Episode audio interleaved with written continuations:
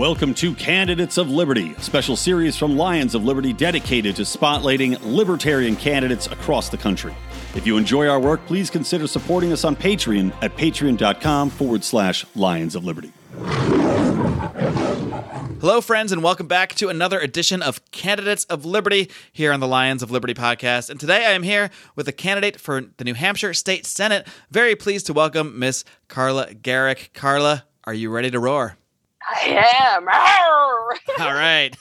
uh, now, Carla, this program aims to highlight libertarian candidates and campaigns around the country. And your situation is somewhat unique as you are, yeah, I believe you formally first ran as a Republican, but you are also the official candidate of the Libertarian Party as well. And we'll discuss how that all came about in just a bit. But first, I know you've been heavily involved in, in the Free State Project for a long time. Why don't you just start by telling us how you became a libertarian philosophically and uh, tell us a little bit about your work with the Free State Project?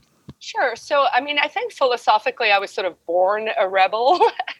I came, uh, I was originally born in South Africa and I grew up under the apartheid regime. So, even as sort of a young person and certainly as a law student, I knew there was something fishy going on, right? You know, we had these weird government controls and all of that. So, I was a small time anti apartheid activist uh, while I was at law school.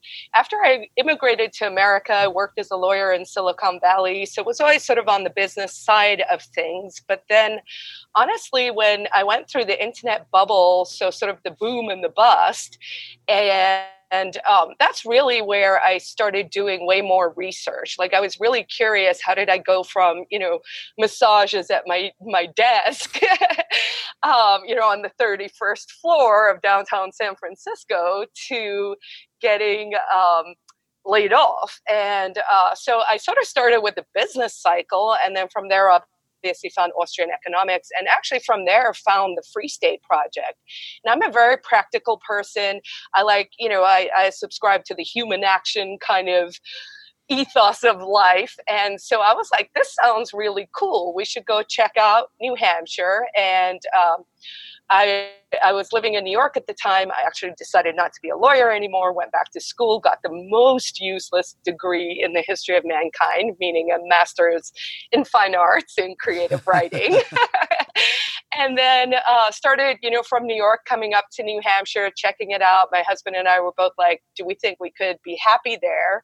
And then, you know, moved up in a blizzard in 2008. Don't recommend. Great timing yeah, and then you know I got involved initially as a volunteer. I organized PorcFest for a few years. That's the Porcupine Freedom Festival. Oh yeah, we, we had a blast at PorcFest last year. Awesome. And then um, and then in 2011 uh, became the president of the organization. And as i said i'm you know goals driven. And i was like we got to trigger the move. We got to get more people up here. So you know sort of set about coming up with a plan worked with a lot of brilliant people and we triggered the move in 2016 and i had said always you know I, i'm going to stand down once i've done it because i don't always think that having people in the same roles you know it's the same argument we see with term limits. I was like i got to get out of here. I got to go do some other stuff. And uh, so i ran for senate against lou D'Allesandro in um, in uh, 2016 as well. Now this dude is he's 80 years old He's a 20, you know, he's been in the Senate for 20 years. He's never held a job that was not state related. He was a football coach and a teacher, and then just, you know, a, a statist. And um, the first time round, I got 40% of the vote, which I felt pretty good about. Especially uh, against a lifelong, basically, incumbent. Yeah, exactly. And so I was like, okay, I didn't take you last time, but maybe I can do it this time. And I, I got out early. I've, I've fundraised enough money to like put up a credible fight. I'm getting all kinds of fancy stuff. And then, um, you know, and door knocking and I got volunteers out and, and doing outreach and really, you know, getting beyond, I would say, just the liberty activist bubble, right? You got to get you know, uh, my district's huge. I have to get thousands of people to vote for me. And, you know, lo and behold, if they meet me, they actually like me. So, um, so I've been out there working hard, and the the word on the street is they they think I might win. So I'm cautiously optimistic. Ooh. But you know, don't hold it against me if I don't. But I'm going to say I gave it more than a college try. Very cool. Now, so why did you decide to originally run as a Republican back in 2016? Was it just what you saw as the, the better path to be able to actually, you know, win that office? Whereas uh, we all know the pitfalls and the difficulties of running, you know, as a third party. Yeah, I mean, of course, we do know the challenges of a third party um, campaign. Uh, you know, the, the the Republican platform in New Hampshire is actually pretty good. You know, it's it's free markets, free people, free enterprise. It's uh, you know, I mean, none of them really vote according to the platform. But, oh, of course not. But, but you know, I, I, I was like, if I'm going to do this and I'm going to run as a Republican, and honestly, the Libertarians didn't have ballot access in 2016. Libertarian Party got ballot access in the same race that um, that I, um, you know, ran in the first time when I lost. Well, that, that's actually really interesting because you got 40%, and there's also that other percentage that got enough votes to help the Libertarians. So I guess maybe that's part of what you're doing here, hoping to combine all of that. That I mean, that's what I'm hoping to do. I really do hope it doesn't come back and bite me in the butt because, you know, my name's gonna the way it works in New Hampshire, um, and maybe I should just explain this too. So basically, what happened sure. was, you know, we had the primary. My primary was uncontested, but of course, people came out and voted anyway. But because the Libertarian Party had ballot access for the first time, um, people were really excited to be able to vote for the people they actually believe in. There was no one listed for me, so um, supporters started a write in campaign. They wrote me in. Um, and then the Secretary of State did not count the write ins. So I may be the first person in history who filed for and won a recount for a party I wasn't even running under. And now I'm on both sides of the ballot. So that's pretty wild. That's pretty wild. So it was a purely a write-in campaign, and that that was there originally another victor that was declared. No. So what they did is in Ward 11, where I live in West Manchester, um, where actually a lot of porcupines, which is like you know, our colloquial name for for free right. staters, um, live in this neighborhood. So I was poll standing, and people were coming out, and they were like, "Hey, I wrote you in for you know the Libertarian candidate," You're like, you did? and there were enough where I was like, wow, this might actually, you know, happen. And you have to get 35 write ins in order to be considered. So I was at the polling station when they were closing, and the moderator announced, You got 30 write ins. And I remember my, my feeling sort of being disappointment. I was like, Oh, I missed the, the 35. Okay, whatever. But then um, people wrote me in all over my district district. This was just one ward. And so mm-hmm. when she said 30, then when the count came out, they said there was only one write in. And I was like, look, something's fishy. Like, but you know, in, in New Hampshire, after a fight, it's now legal to take ballot selfies, right? So everyone was taking a selfie with their ballot to be able to right. prove they wrote me in. So I actually had like backup and the whole thing. So I filed for the recount. And of course, their position was, oops, you know, I don't think it was malicious. I think it's just rank incompetence, to be honest. But I think now they realize, hey, hey, we're watching and you guys need to do your job better. So do you think there was like shenanigans in the first place that they didn't want you to have that that nomination as well or more just incompetence and people not really caring to count them. Yeah, I think actually what happened was um, there were there were two people who were written in on on the Ward 11 ballots. So there were 29 for me, and there was one for some other dude. And um, when they did the tally, I think they put my name one his name won, meaning there were write ins for those. I mean, it doesn't really make sense to me. This is how they mm-hmm. explained it. And then when that tally went to the Secretary of State, it just said she got one write in. Um, so there was definitely definitely a disconnect somewhere. I mean, there were also right. issues with ballot access because it was the first time the Libertarian Party had access. They you could actually even though it was a primary race, which is, you know, Dems go vote for Dems and Republicans vote for Republicans, you could actually say, I want to vote libertarian this time, regardless of what party you were in, because it was the first time. And right. uh, people try to do that, and several wards and, and across the state were like, no, you can't vote libertarian if you're a Republican or a Democrat. Because they just didn't know because it was the first time, so there's confusion. Yeah. You know, I mean, I always, I, I always subscribe you know, I always sort of go to it, it's just stupidity and, and incompetence over evil because you know sometimes i'm like i don't even think they're smart enough to be that evil. Once you meet enough of them you realize okay they're not really manipulating anything. No you know and and and you know i mean a lot of these moderators and stuff you know they're they're, they're elderly they're there for you know 20 hours they're tired um, and you know it's it's new to them. So i certainly think for this time there's you know there there you know we would we had a talk with the secretary of state and they said okay they're going to do better. But i've already heard stories that you know each each ward has a different ballot that there are a bunch of mistakes all over the place on all the ballots as well. So I don't know. Uh, how do you find yourself connecting uh, with voters in New Hampshire? What What are the main issues you're able to connect with people on? Because obviously, you know, so many people, libertarians especially, connect New Hampshire with the Free State Project. Uh, you know, it's uh, the "Live Free or Die" is the motto. It seems like a state most inclined to libertarianism, but uh, you know, at least on the national level, they still, you know, give us Donald Trump, give us uh, Bernie Sanders as, as victors in those races. So obviously, most people are not fully libertarian in the sense that we might like. So, how are you able to connect with people, and, and what are the issues that you find people agree? Agreeing with you the most on? You know, uh, when I go door to door, the number one question I would say I get is, "Where are you on Trump?" You know, so so.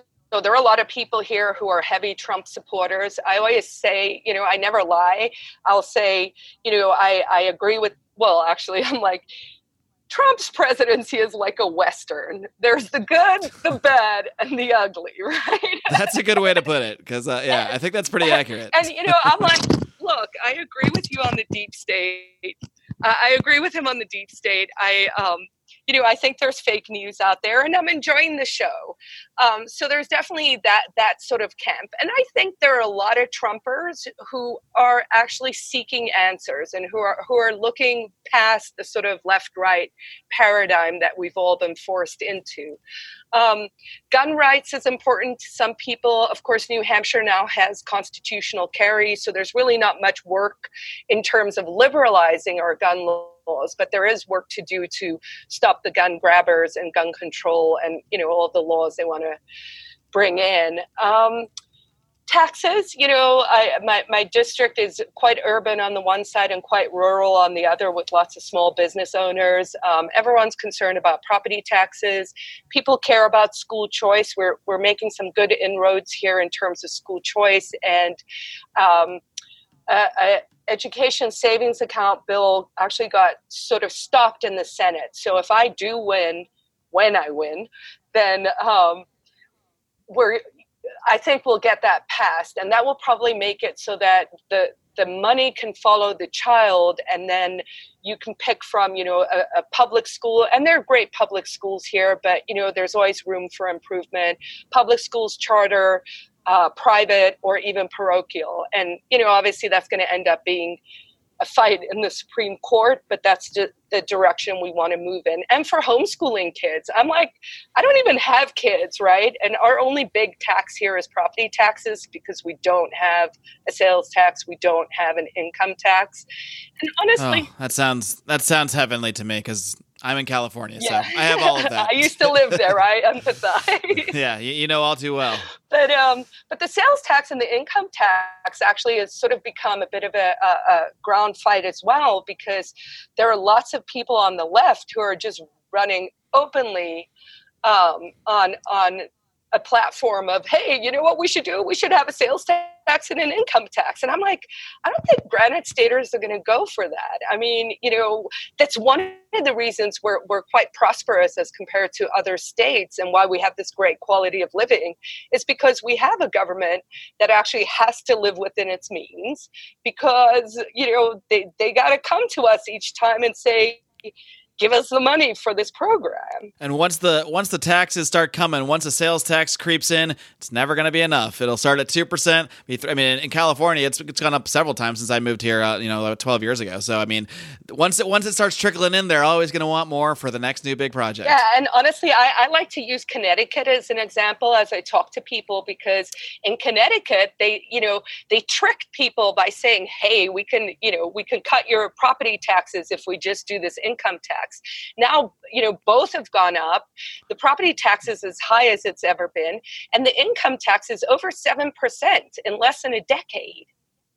and all the rich people because they they in their genius also gave us a millionaire's tax and uh, so you know people were like i'm going to leave. And they're and a lot of them i hope are coming to new hampshire. I know about some of them who are coming here. But you know they're they're bringing their businesses they're bringing their jobs. And i'm like bring it. Bring it to the granite state. We want those people. Yeah, I actually grew up in Connecticut, uh, you know, for, for, a majority of my life before I moved here, and I I, I remember when it happened because my dad was complaining about it. He was like, "I can't believe they're bringing an income tax." And it was it was a whole big you know kerfuffle. yeah, and and I can't believe they get away with it. So that's the one thing I tell everyone because it's a understandable example of don't fall for their lies. All right, now, Carla, if you are elected to the New Hampshire State Senate, I know you mentioned some of the issues that, that are kind of cropping up in New Hampshire, but are there any specific uh, measures you would try, you would personally be looking to push forward, or maybe more likely, in your case, laws you'd be looking to repeal? Yeah, I definitely want to go the repeal route. I mean, I'm happy to co-sponsor bills, and there's some interesting things that that can be done. Um, I'm, I'm a big proponent. I think the war on drugs was an abject failure. New Hampshire actually has not past recreational. We do have medical. Um, I might I might do this just because it, it, sounds like fun and shenanigans from my end. but the medical marijuana bill here only has specific qualifying events. And so I was like, what if we make one of the qualifying conditions free will? So, ooh, ooh, because sneaky, I would sneaky. like to have that discussion, you know, at the legislature where they have to argue you do not have free will. um, so that's that what, would be a fun one to watch play out. Know, so that one's sure. more just playful and, and unlikely that I would probably do it. Who knows? Maybe I will as a reward for winning. But um, but yeah. You know, half the point of a libertarian being in office is to actually repeal laws and actually make things better. But the other half of the point is to get a different conversation going and to change the way people are talking about things. So I think that's one area where, uh, you know, that, that could happen. And, you know, and honestly, you'd be shocked at how easy that is. I've been doing uh, Senate media training with uh, sitting senators and other Republican senators who are running. And, you know, it's, it's sort of like fast fire questions and you have to respond and come up with something pithy and quotable and all that stuff. And initially, I was kind of intimidated because I was trying to sort of sound like they sounded, although sticking to my principles. And then after the first night, I was like, I'm not doing that again. I'm just going to go, I'm going to be myself, I'm going to speak my truth, and, you know, let the chips fall where they may. And so I went, and, and the questions where it was my opportunity to go first, it was amazing to me how all of them's answers changed into free market principled answers. And I was like, wow, so that could really truly be a value to bring so that we can change that conversation because when people hear our ideas it resonates. It's a very sort of natural way to be because you know freedom is kind of awesome Right. It's it's kind of awesome. That's why we do what we do here. Uh, Carla, I got one little curveball I'm going to throw towards you here. I'm wondering if there's any one libertarian position, or n- not necessarily a position per se, or maybe a viewpoint or a strategy that you sometimes find yourself disagreeing with other libertarians on. Good question. I mean, I guess oh, something that did surprise me recently is is the sort of open borders, closed borders thing that seems to be dividing libertarians more than mm-hmm. it really should. You know, I feel like it's it's primarily a distraction. And honestly, if we look at it economically, if you do away with the welfare um, state, then it's not a problem, right? People, I'm an immigrant, so you know, obviously, I, I'm sort of for people who who can, you know, have the freedom, but you need to come work. So maybe that one. Um, I don't know. Good trick question. it is a trick question. you know, and, and, I mean, I don't know. I guess I don't. I don't think any libertarian would disagree with this. Is I wish Ron Paul had won. Oh yes, I, I, well, you'd be surprised. Occasionally, you find some anti-Ron Paul libertarians, but you know we don't need to we don't need to talk about them right now. well, Carla, it's been so much fun having you on the show. I'm really excited about your campaign, especially seeing that you had so much success two years ago, and now you have the support of the Libertarian Party, hopefully as well, as along with Republicans and all those connections that you made over the last two years, hopefully coming together and hopefully having you achieve victory and having a great Libertarian in the New Hampshire State Senate. So certainly wish you the best of luck. Uh, before I let you go, why don't you you just do your uh, do your little plugs and let everybody know where they can find your website, how they can find out more about your campaign, and how they can help you here in the, in the last coming weeks of the uh, the election. All right. So um, you can find out more about my race at Carla four with the number four nhsenate.com. That's C A R L A four nhsenate.com. People who want to uh, donate, please go to that site. You can donate online or send me checks. Um, I, I feel pretty satisfied with the fundraising I did. I mean, I raised tw- just over 20,000, which actually put me in the category of you might be a legitimate candidate, but you'd be surprised how fast that money goes. And my opponent is going to be attacking me, so I need money for mailers. So people who can give, please give. Um, I'm on Facebook and Twitter. Uh, my name, Carla Gericke, and um, there's a Carla Gericke for NH Senate web page, uh, Facebook page that you can look at. And other than that, you know, I, I just, I'm really excited. I mean, you know, I have this sort of, wow, maybe, maybe I will win, you know, and, and I'm trying to manifest it and I'm working really hard. Um, but I promise to serve with uh, true integrity, character, and compassion. So I hope people will support me and I hope we have a great story to tell on November 7th. All right, Carla. Well, I wish you all the best of luck. Keep up the great work. Keep on roaring. Ow. All right, friends, and that is a wrap. Not just on this interview that you heard with Miss Carla Gericke, who we wish the best of luck a week from now with her election. And uh, from the sounds of it, it looks like she is uh, one of the one of the elections out there for libertarians that has a strong chance of victory. Not not to predict it, but it's it's certainly in the margin of error based on uh, you know her last election and a lot of the support she's been able to gather both with the Republican and Libertarian Party. So a very unique situation. Definitely encourage you to check out Carla Gericke. But uh, in the meantime, I want to inform you that this is the last episode of at least of this run of Candidates of Liberty. As I mentioned last week, uh, this show, the fate of the show, is really going to be entirely up to the feedback from the audience. If you guys want to hear from more candidates like this in the future, let us know. There are many ways you can give us feedback. You can email me directly, Marc M-A-R-C at lionsofliberty.com. You can tweet to us at Lions of Liberty. You can come on over to our Facebook. Uh, our Facebook forum is called the Lions of Liberty Forum. If you just type that in, that's an entirely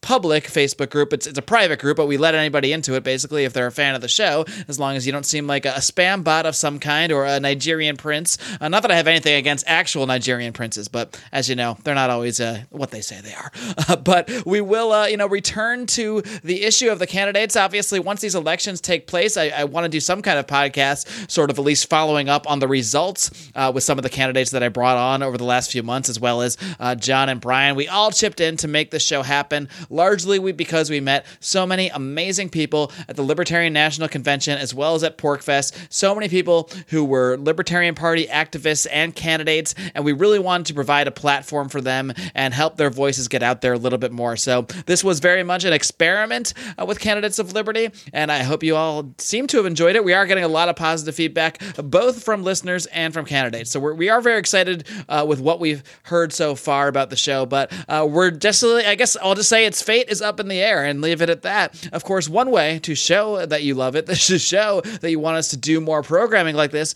is to join our Patreon because that is how we were able to go to events like the LNC, like PorcFest, that inspired this podcast in the first place. And of course, we are putting the extra time and effort in to do this program and put it out there for free to the public. So anything you're able to contribute to us, as little as $5 a month, can get you into the Lions of Liberty Pride, which means you'll get access to all of our bonus audio. Believe it or not, in addition to Candidates of Liberty and the three shows we do every week, myself on Mondays with great interviews with libertarian leaders, Brian McWilliams on Wednesdays with Electric Liberty Land, his look at comedy culture and liberty, and of course, John wraps things up every Friday with his look at the broken criminal justice system on Felony Friday. All great reasons to subscribe to Lions of Liberty. And we've been doing this candidate show in addition to all that. So that is all free for the public, but we have a ton of extra content that we produce for our Patreon subscribers. We do the Conspiracy Corner show. Uh, Brian, Odie, and Rico do Degenerate Gamblers, which is about 2% about gambling and 98% about ridiculous stories from our college days.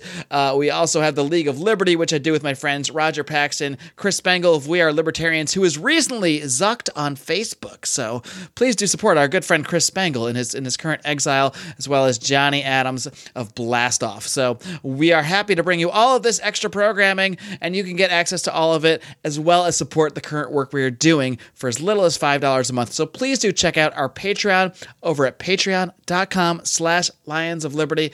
Until next time, and I don't know when next time is going to be on this particular format. But when it is, you can be darn sure we're going to be roaring for liberty. And until then, live long and live free.